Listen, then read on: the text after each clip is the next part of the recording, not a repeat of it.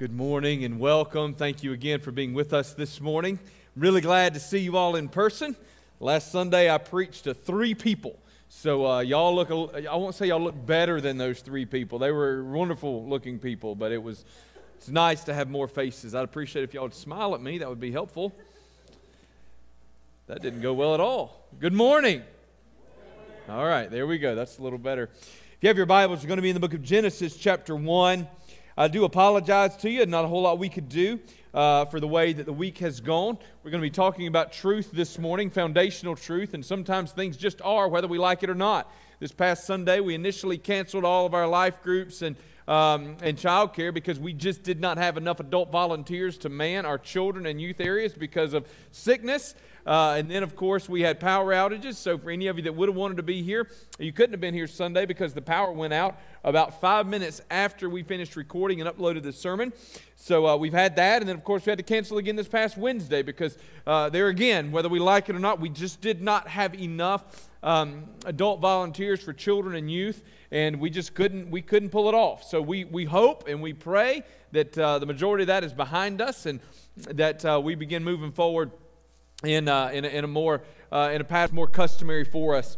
But if you have your Bibles, we're in the book of Genesis. Go and turn there. One announcement I want to give two announcements. I do have a next steps class this afternoon. So if uh, if you signed up, please be here at four o'clock. If you didn't sign up, but you'd like to know what it looks like to be a member of Malvern Hill or what it would look like to uh, take the next steps toward becoming a member, I would love for you to be here. I will meet you right here in the sanctuary at 4 o'clock, and then we will move to another room. But I uh, would love to have you here at 4 o'clock this afternoon for that. The other thing I would just mention is that beginning the first Sunday in February, equipping studies kick off again. I would encourage you, uh, you can look online. The church newsletter has information that. I don't know if we have a do we we don't have a link on the website for that, do we? The church newsletter is on the website that has all that information. There may be a link on the church website that has that information. There's information in the hallway behind the sanctuary that has all of that. Um, there are a variety of equipping studies that will be available on Sunday nights beginning the first Sunday in February, and they'll carry us right to Easter. Uh, those are going to be things like um, I'm doing one on sort of uh, hot button cultural issues. Uh, Adam and Betsy, Pastor Adam and Betsy, are doing one on um, um, parenting. Um, Kevin and Deanna are doing one on uh, mental health, sort of, and Christian counseling and things of that nature. And I don't know what the others are. There's a whole bunch of them out there. I would just encourage you to look online. I should have prepared. I brought a list up here, shouldn't I? Um, but uh, please, I'll do better next time, okay? But um, go check that out. We, we really are looking forward to this. Uh, but the one thing that's going to be a little bit different, I mentioned to you, is we're, we're not going to have any, um, any of our equipping studies are going to be age graded or that are going to be uh, gender divided. So we're going to put everybody uh, together. And the hope there is that we would grow not only uh, in our understanding, there's, there's another one on. Um, uh, on um, stewardship as well. If you're trying to figure out what it looks like uh, to manage your, your finances well. Maybe you're trying to figure out how to dig out of debt, or maybe you're trying to figure out what it looks like to be a Christian and to be a faithful steward. We've got a lot of different opportunities that are coming, but we're going to have our teenagers mixed in. We're going to have men and women mixed together so that we have these opportunities for us to kind of um, cross paths with one another and hopefully cross paths not only with folks that we don't know, but cross paths generationally as well. All right? I butchered that announcement terribly. So the best thing for y'all to do would just be to go online and find all the information, and we'll send out an announcement this week. They'll do a better job than I just did. How about that? All right. If you have your Bibles, we're in Genesis chapter 1, beginning in verse 26. Please stand with me in honor of God's word. Then God said, Let us make man in our image after our likeness, and let them have dominion over the fish of the sea, and over the birds of the heavens, and over the livestock, and over all the earth and over every creeping thing that creeps on the earth. So God created man in his own image. In the image of God, he created him, male and female, he created them. And God blessed them, and God said to them, Be fruitful and multiply, and fill the earth and subdue it, and have dominion over the fish of the sea, over the birds of the heavens, and over every living thing that moves on the earth. And God said, Behold, I have given you every plant yielding seed that is on the face of all the earth, and every tree with seed and its fruit. You shall have them for food. And to every beast of the earth, and to every bird of the heavens, and to everything that creeps on the earth, everything that has breath of life, I've given every green plant for food. And it was so. And God saw everything that He had made, and behold, it was very good. And there was evening and there was morning the sixth day. Let's pray together. Father God, I pray that we would today accept your word, accept your truth, be changed by it. In Jesus' name, amen. Where, where can truth be found? Is there such a thing as truth? This morning, I left my house. I got, up this morning and I started my truck. I'm going to tell you what truth confronted me when I walked out my back door. It was 17 degrees. It was 17 degrees. Yesterday, we were snow tubing with our family in the mountains North Carolina, so my truck wasn't moved from Friday until this morning. So when I walked out, my neighbors had not scraped my windshield for me. Thanks, guys. Um, but I walked outside, and it was 17 degrees. There was snow on my deck, there was snow and ice on my truck. It didn't matter if I, which for the record, I did want there to be snow. For those of you who have been in the boat with me hoping and praying, good job, we did it. We got across the finish line. The rest of you, sorry. Um, but it didn't matter what I wanted, right? The truth confronted me. It was cold. It was really cold this morning. And so outside I went with gloves and a hat and a vest, and I got busy scraping away all the ice and the snow. I was so excited when I got into my truck. It had been warming up, so it was nice and warm when I got in there. But the truth of the situation confronted me regardless of what I wanted. This morning, I want us to wrestle with this question where can truth be found? Where can truth be found? You see, the reality is that there is such a thing as absolute truth. There is right and wrong, and this morning we're going to wrestle with that question, picking up really not initially with the text that we just read, but picking up with a question that is asked in Genesis chapter 3. Now, for those of you that have been in the Word for a little while, you know that Genesis 3 is the story of the fall of humanity. It's in that place that God's perfect creation is spoiled by sin in God's garden, we see that there was an invader who made his way in, and he did not confront Adam and Eve by opposing or questioning the existence of God. If you'll recall, in the beginning, he asked one question Did God really say? This morning, I ask you, did God really say? Has God actually spoken? We think about truth, the first thing we see is that truth is foundational. Truth is foundational. When I say it's foundational, I mean it lays a foundation that we can stand upon, that we can build our houses upon. This building was moved into about six years ago, if my memory serves me correct. But the very first thing that happened before we expanded this sanctuary is that they poured footers all the way around the building. As a matter of fact, they poured huge footers right where these corners are. They're, they're big steel beams that hold up that, that, uh, that ceiling right there. That, that, not the ceiling, but that, that wall essentially from there up. And so they had to pour really large footers there where that steel could be connected and those steel beams could be erected to hold all that up.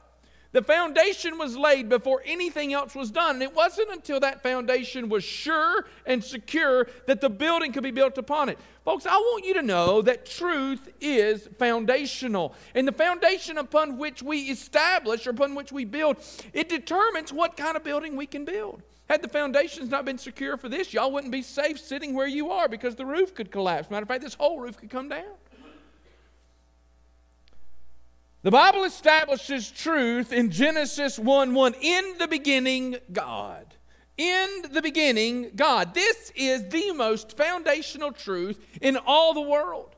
That truth is this there was God in the beginning. He has no beginning, He has no ending. In the beginning, there was nothing except God. He is the eternal Word. Jesus said, in Revelation, I am Alpha and Omega, the beginning and the end. Sloan's been working through a little Bible study book at home, and he got excited. He came to me and showed me that it has the Greek alphabet, so he told me he was going to learn Greek. He should probably learn to speak English first, but hopefully we'll get there. But it was good because it's, it's spelled out on the page from from Alpha to Omega. If you don't know this, Alpha is the first letter in the Greek alphabet, and Omega is the last letter in the Greek alphabet. And so I was able to show him hey, when Jesus said, I am Alpha and Omega, look what he's saying I'm the beginning and the end. I am everything. We worship God as a Trinity. In the beginning, God was, right? God was existent as three in one in that place and in that time. The foundation for all truth is this God exists. Do you understand how strong this foundation is? So strong that when Satan sought to destroy God's good creation, he did not attack the existence of God. Why? Because the evidence for God's existence was far too strong. Adam and Eve had walked with the Lord in the cool of the garden. They knew that God was there. Had he walked in and said, Does God really exist? They'd have laughed him out of the room. Or out of the garden, I guess. I don't guess there was a room. What if there was? Satan, of course, the Bible says the serpent was crafty, he was more cunning. And, and rather than saying, Does God actually exist? he walks in and he asks this question. He challenges not the foundation of truth, he challenges instead the second truth foundation that we have. And that second foundation is the Word of God. Did God really say, or has God indeed said? Listen to the words exactly. Did God actually say, You shall not eat of any tree in the garden? Of course, God had not said anything like this. God had told Adam and Eve they shouldn't eat of one particular tree, the tree of the knowledge of good and evil. But Satan was cunning. If he could get Adam and Eve to doubt God's word, then he could get them to doubt God's love, God's care, God's knowledge. Did you see, though, that he didn't ask, did God not say? Satan actually added to the Word of God. You see, you want to know one of the greatest dangers for evangelicals like you? those people who love and trust and believe God's word, it's not that we would first and foremost take something away from God's word, but instead that we might add something to God's word. Satan was a really good legalist for Adam and Eve. Did, has God indeed said you shouldn't eat from any tree in the garden? God hadn't said anything like that. He added to it. But with that word, he began, he planted a seed of doubt. Maybe God doesn't love me as He should if He's withholding from me something good. Folks, we don't often wade off into hot button cultural issues from the pulpit here. And the reason that we don't, if some of you have asked, there's several reasons. We, we typically preach through books of the Bible. And by preaching through books of the Bible, we trust that in God's sovereign timing, God takes us into issues that matter. And, and by preaching through books of the Bible, we also end up wading off into issues that we otherwise wouldn't touch. Right? There, there's some things that if I was just going through and picking out things I wanted to preach about, I'd be like, no, no, no, we'll just ignore it. When I preached through the whole Bible last year, I'm going to tell you it was great because we were preaching through big sections at a time, and y'all might read, you know, 40 chapters in a week, and I go, yeah, I'm not preaching that chapter. There is no reason. There's another one right here. John 3.16 is in this verse. I think we'll take this one this week, you know? We preach through books of the Bible, we're forced to do that. But, but watch, here's the other reason. We, we want to avoid railing at the world and preaching to the choir. Sp- spending precious time building arguments against those who will never hear serm- our sermons results in lots of praise and backpats from people within our own congregation, but it doesn't necessarily result in life change. So, for instance, when you hear me speaking to political issues, you normally hear me coming down harder on faults that are more likely to exist within our own congregation than on faults that would exist outside of our congregation, right? So if just, uh, uh, let's see, uh, a year ago, I guess, I, I, spoke to some of the things that happened with the, the, the riots or whatever you want to call them in D.C. on January the 6th. I had some people that got frustrated with me and they weren't happy. Why would you speak to that and you speak to other things? Well, here's the reason because just demographically speaking, the folks in our congregation are more likely to be engaged in those thought processes that we need to deal with than to be engaged in other kinds of thought processes. We need to preach to our people. That matters to me. It's important that we preach to us. We don't preach to everybody else. I don't stand up here to get praise from everybody that walks in. I hope and, and pray that we stand up here with a prophetic voice that leads us to change. Um, Secondly, or maybe thirdly, here, part of being a welcoming congregation is opening our door. This is why we don't preach on hot button political issues. Part of being our, a welcoming congregation is opening our doors to all sorts of people. And it's far more important that people hear the gospel than that they hear me stand up and go on and on about whatever ridiculous things being talked about on CNN or Fox News or the latest TikTok challenge or whatever it is. We need to get around to the things that matter eternally. Okay? Now, I can get a whole lot of, of Instagram likes because Kevin puts those things up on Instagram if we hit some of those hot button issues, but we want to focus on eternity. Next, if we dive into cultural issues that make us angry all the time, we tend to neglect the sinful planks in our own eyes. It's a lot easier for me to talk about them than it is to look in the mirror and talk about me. I can talk about all the things outside the church and neglect to talk about drunkenness, envy, sloth, and gluttony that affect people within this church. Nevertheless, there are occasions when the necessity lays on us heavy to deal with cultural issues specifically. And this morning we're going to talk about objective truth. We're wrestling through this idea. Don't zone out on me. This is going to get better, okay? Uh, we're wrestling with this idea of what is truth? Where can truth be found? And did God really say? Because it matters in a big way. Objective truth, or, or the lack thereof, for instance, really ties into so much of what we're seeing in our culture related to sexuality and gender and, and political strife. We're going to talk about these things because they are interrelated. We're going to talk about these things because we see the idea of the nuclear family coming under attack in many corners of our society. Perhaps there's no greater evidence of this than the wide scale adoption of transgenderism and homosexual relationships. Now, why? Because truth is foundational. And part of the reason we find ourselves in such confusion today as a culture is because we've rejected the notion and the idea of foundational truth. The idea that there are truths that underlie all other truths. And the two most foundational truths that must permeate not only the church but the culture at large is the idea first that God exists and second that God has spoken. Folks, if we affirm that God exists, then we have to affirm who He is. Right? The Bible doesn't say a God exists, the God exists. He is the God who existed prior to all things, who controls all things, and is in charge of all things. As a result, He alone can make the rules. You understand? He alone can set the expectation. So, the most foundational truth is first that God exists. Secondly, that God has spoken if God exists and He has spoken, then guess what? His words matter. They should be heeded, they should be followed, they should be obeyed. Why do we see the idea that, or why do we see truth under attack? We can trace some of this back to some big academic ideas in the early part of the 20th century. Something like uh, the idea of postmodernism. Postmodernists sought to be rid of prevailing meta narratives. Now, they were honest about that. Okay, y'all, hold on, I promise. Okay, this is going to get, for those of you that's swimming, we're okay. Stick with me. But there, there were some, and at this point we're talking 80 to 100 years ago in academia, who had the idea that if we could get rid of meta narratives, meta, big narrative stories, big stories, big ideas, the realization was that it was these big stories, these big ideas that controlled the narrative of society.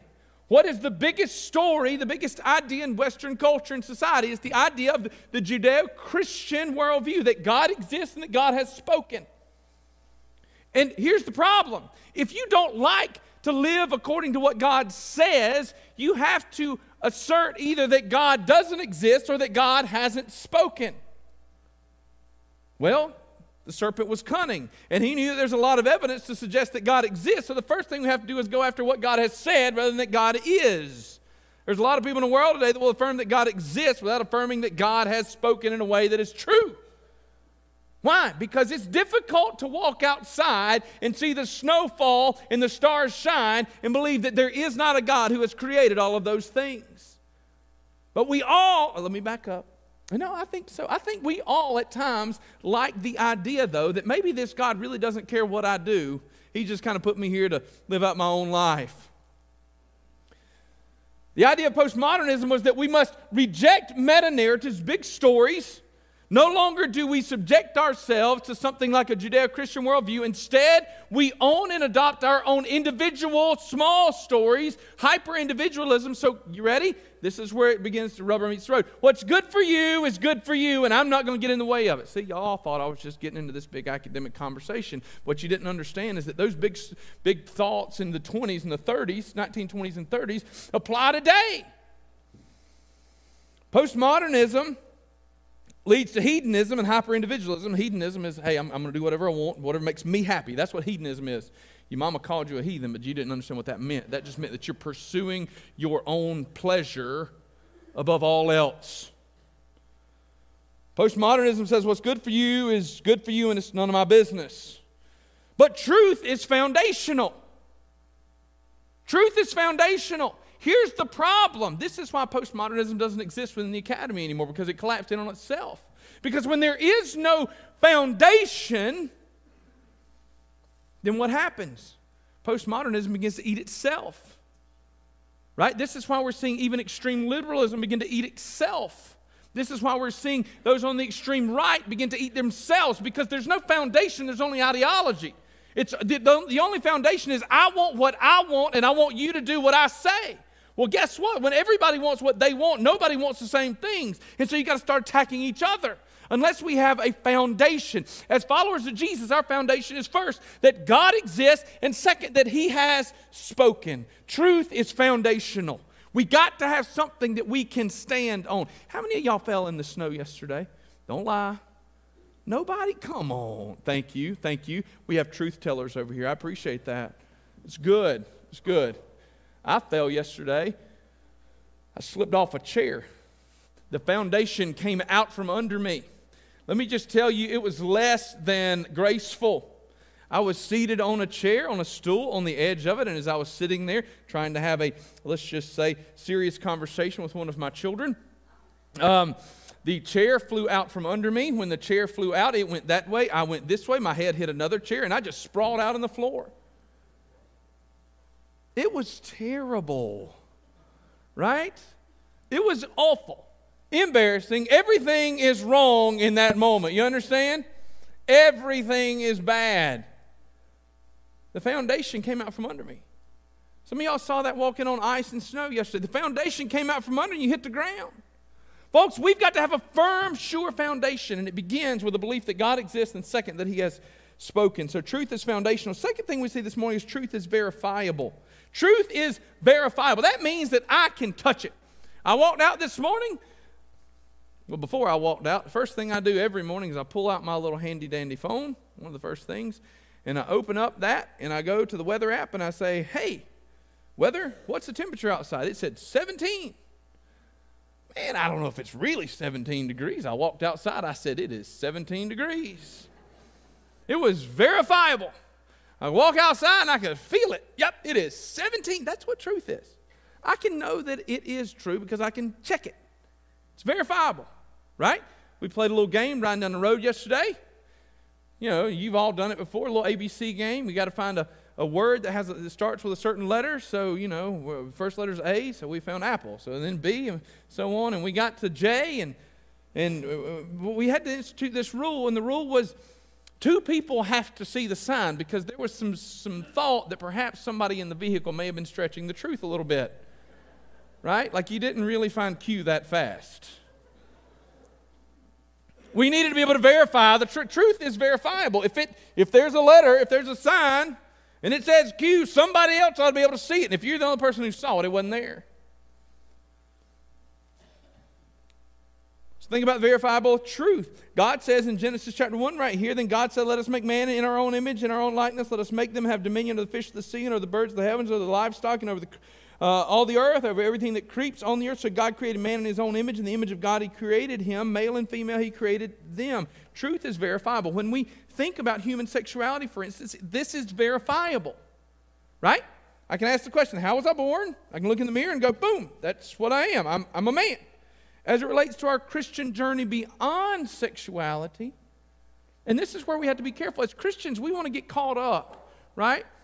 If you read the news, you, you, there's big news about the NCAA making decisions about a swimmer from Penn State. We want to get caught up on this one cultural issue. I want you to know that if we're not careful, these can become blinds that, that subtract, that detract us from the foundational issue. Should we be concerned about the wide scale adoption, for instance, of transgenderism in our culture? We should. Should we be concerned that children are being abused in the name of psychological health? We should.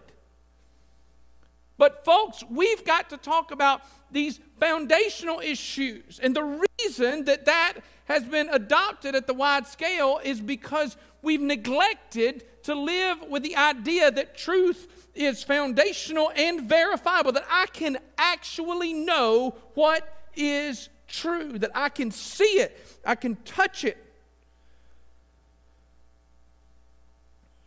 So that brings us back to Satan's question in the garden Did God really say? Do you know this was verifiable? Now, presumably, Adam and Eve should have remembered what God had said. But even if they forgot, God walked with them in the cool of the garden, right? So guess what they could have done? They could have just hung around and waited till God showed back. I'm Like, hey, Lord, um, listen, this, this serpent that you created, he was in here the other day, and he, he brought up a question, and I just, I don't remember exactly right. Let me ask you, did you say that we can't eat from any tree in the garden? Did you say that, Lord? See, they could have been, they could have verified that. Well, God is, is the God of truth, so he would have told them the truth, right? They didn't. Because what? They didn't actually want to know the truth. Watch, for us, it's even easier. You have a Bible, you have a computer. Did God say? Did God say what? Well, whatever. So, like for instance, our question right now, the transgender question Did God create us as male and female? We can run to Genesis and go, Yes, there's an answer. It's verifiable. God has said it, period. But it's bigger, it's beyond that. It's more than just that, right? Did God say I can't cheat on my spouse? Yes. Did God say I shouldn't defraud the poor? Yes. Did God say I shouldn't be lazy? Yes. Did God say I shouldn't be a glutton? Yes. How can we know? Because you ready? You can Google it. Legitimately. Like if you if you don't want to take my word for it, you can just Google Bible verses about gluttony, and you'll get a list. You'll get like 478 pages with 438 lists of 438 verses. What does the Bible say about lazy? It'll say, it'll give you a verse that says, hey, redeem the days because or the time because the days are evil. And you go, oh, I don't need to be lazy. We can verify these truths as Christians. We need to be the kind of people who point to evidences for truth.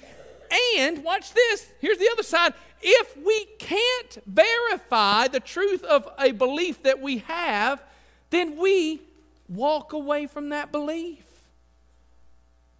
We walk, we have to be committed to truth at all costs. At all costs. Has there ever been a truth that you clung to publicly that you then walked away from when it became obvious that you were wrong? We can go with some crazy ones, right? Like cleanliness is next to godliness. That doesn't exist in the Bible. Okay?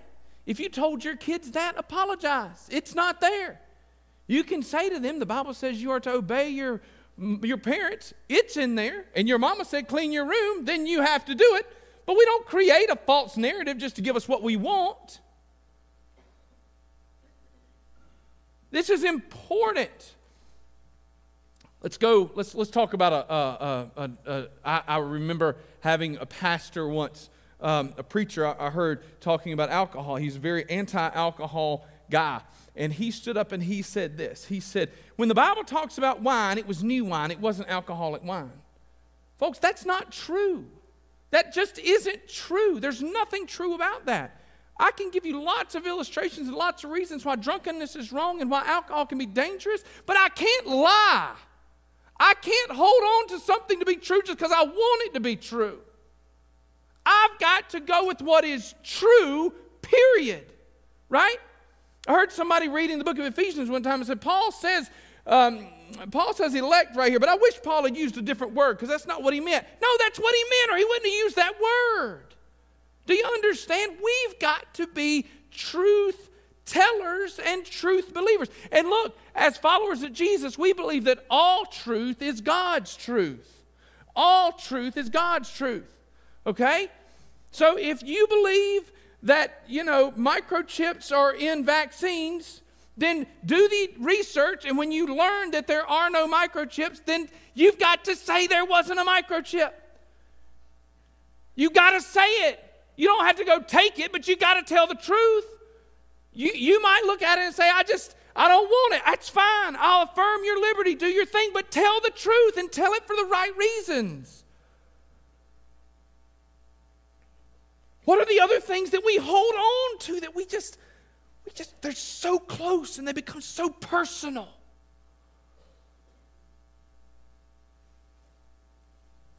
Truth is verifiable, okay? So if I say it's true and it's from God's word, then watch this. I've got to be able to show you where it exists in here. And if I can't find it, then I've got to jettison it, whatever it is. Whatever it is. I, here's one. This one was great and angry all at the same time. I saw a guy online the other day that said that if you that men shouldn't have a man bun. You know what that is? Listen, I agree, right? Why would you want it? Fine. But he goes on to make this argument that it is ungodly and sinful. What? Come on. There's no truth in that. None. There, there really is. I mean, look, it's, it's a bad idea. Don't get me wrong. I'm not telling you to go do it. Right? Now, there is a verse, I believe, in 3 Corinthians about why teenagers shouldn't squat their trucks. But um, third, if you don't know about Third Corinthians, this is the one that we don't have, but Paul wrote it in there. I, I've seen it. It was, uh, it was in the, the undead sea scrolls. But, um, you know, we, we've got to be, and, and, and so it's, it's important, right? But watch, watch. I want to jump up and down and scream this. Listen. When we are made aware of truth, I don't care where it comes from. We've got to stand on truth because when we try to chip away at truth, then we chip away at the foundations that allow us to preach the gospel. Does that make sense? Right? If you want to walk outside and you want to say, it's not, it's not cold. This is my favorite thing for raising children. It's right there at the top. Parents, how many times have you looked at a kid of any age from like 2 to 40 and you said, put a jacket on. They said, I'm not cold. We've had to come to this statement in our house. There are times when it is objectively cold and I don't care how you feel, right? If it is below 40 degrees, it is objectively cold. I'm not cold. I didn't say, Are you cold? I said, It is cold. Put on a jacket, right? We've got to be the kind of people that say it's true, whether I like it or not. All right. Truth is verifiable. I can point to it. Dad, I'm not cold. Son, it is 14 degrees. It doesn't matter what you are, the thermometer says it is cold. All right. Number three, truth is objective. What is true is true regardless of who is experiencing the truth. One of the greatest dangers in the church, this is us, is that we would explain truth as relative instead of objective. And we'll explain this. How many of you have made the mistake? And I have, so I'm not just preaching at y'all, I got to look in the mirror. One of the easiest ways that we relativize truth in the church is with this question What does this passage of Scripture mean to you? Okay? Listen. Listen. It doesn't matter what it means to you, it matters what God meant when He wrote it. There's a difference. It doesn't matter what it means to you, it matters what God meant when He wrote it. Teachers, listen to me. And it doesn't matter if you're teaching children in, in life groups, if you're teaching in our public school system, or if you're teaching university students, listen to me. Don't ever allow your kids to wrestle with what a text means to them. Wrestle with the question of what did the author mean when he wrote this text? There's a difference. How frustrated are you when your words are misunderstood? How angry might you become if someone says that your words mean something different than what you said? How many times have we found ourselves just so frustrated because you said something and the way you intended is not the way that somebody took it, and you're saying, Hey, I need you to stop being mad at me. I didn't mean anything bad by what I said. I am horrible at this. There, there are times when I have to look at Angela and I say, Hey, honey, I'm thinking about saying this. Can I say this? And she just looks at me and she says, No.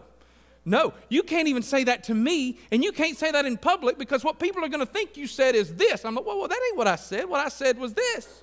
She says, that might be what you thought you said, but what everybody heard isn't that. Truth is objective, and we can know what words mean. Okay?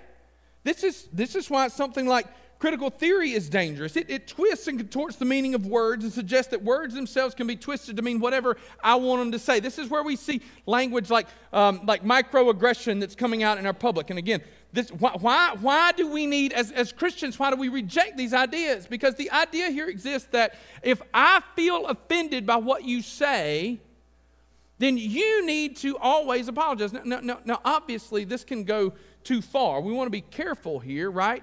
If I choose words that are universally offensive, then I need to change my words. I need to apologize. There have been times when I have used a word in a way that didn't fit with its dictionary definition. Well, guess what? When I use the wrong word, I am wrong. And I need to, I might have meant, I might have meant you look beautiful, but if I said, hey, you look fat, it don't work. We, we can't do that.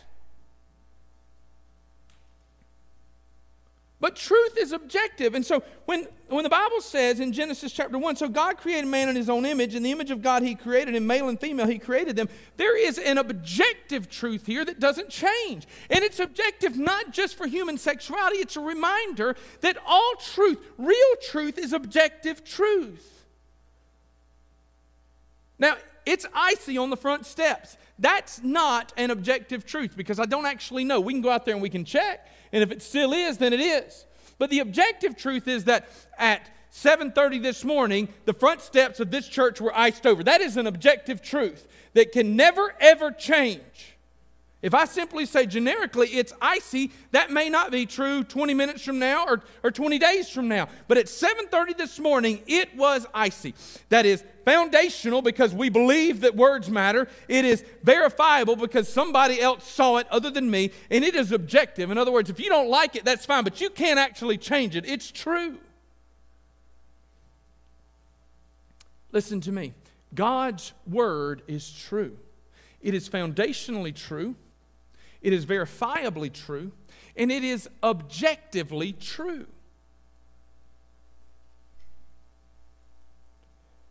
Why does this matter for the church? Because that's undoubtedly where some of you are wondering right now. Wow, Craig, you've taken us on this journey with weird big words, and why does it matter? Because the gospel depends upon the truth. The gospel depends upon the truth. God is the foundation of truth, and He has chosen to make truth known through spoken and written words. Do you realize that?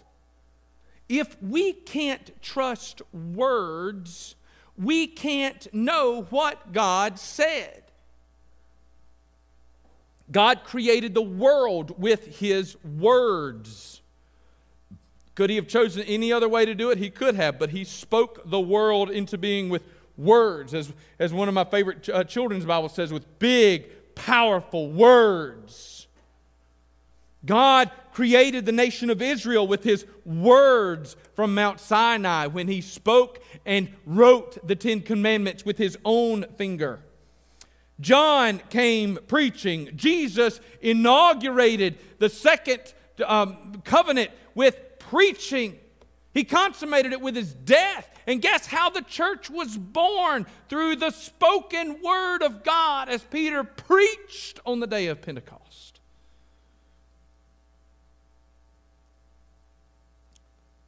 The gospel depends upon the truth. And the truth shall set you free.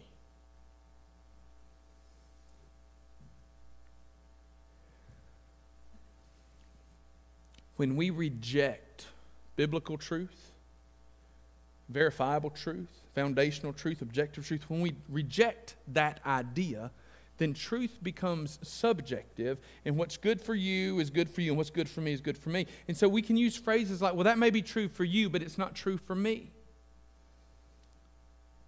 And when truth becomes subjective, then watch. There is no sin.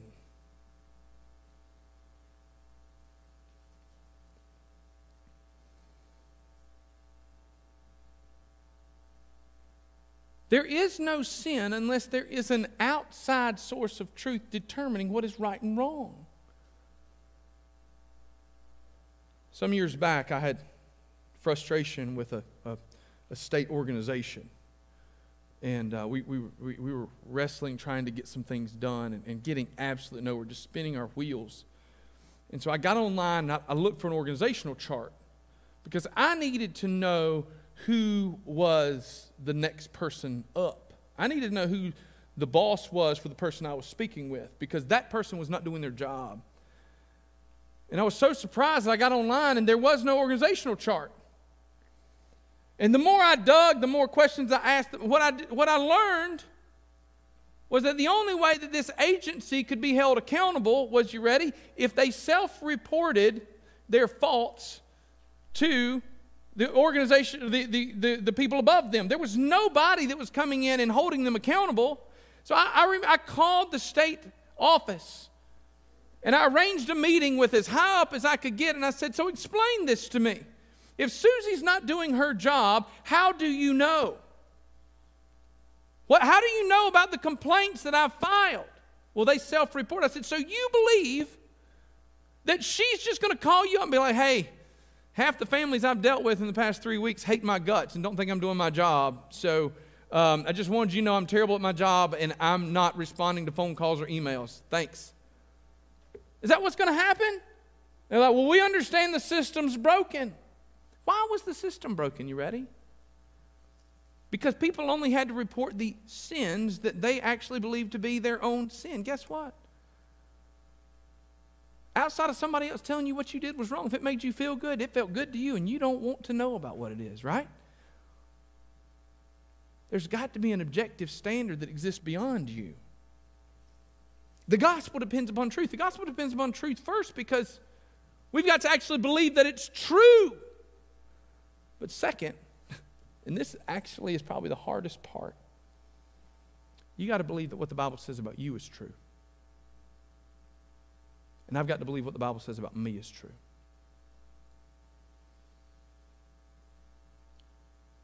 This is why the gospel is offensive.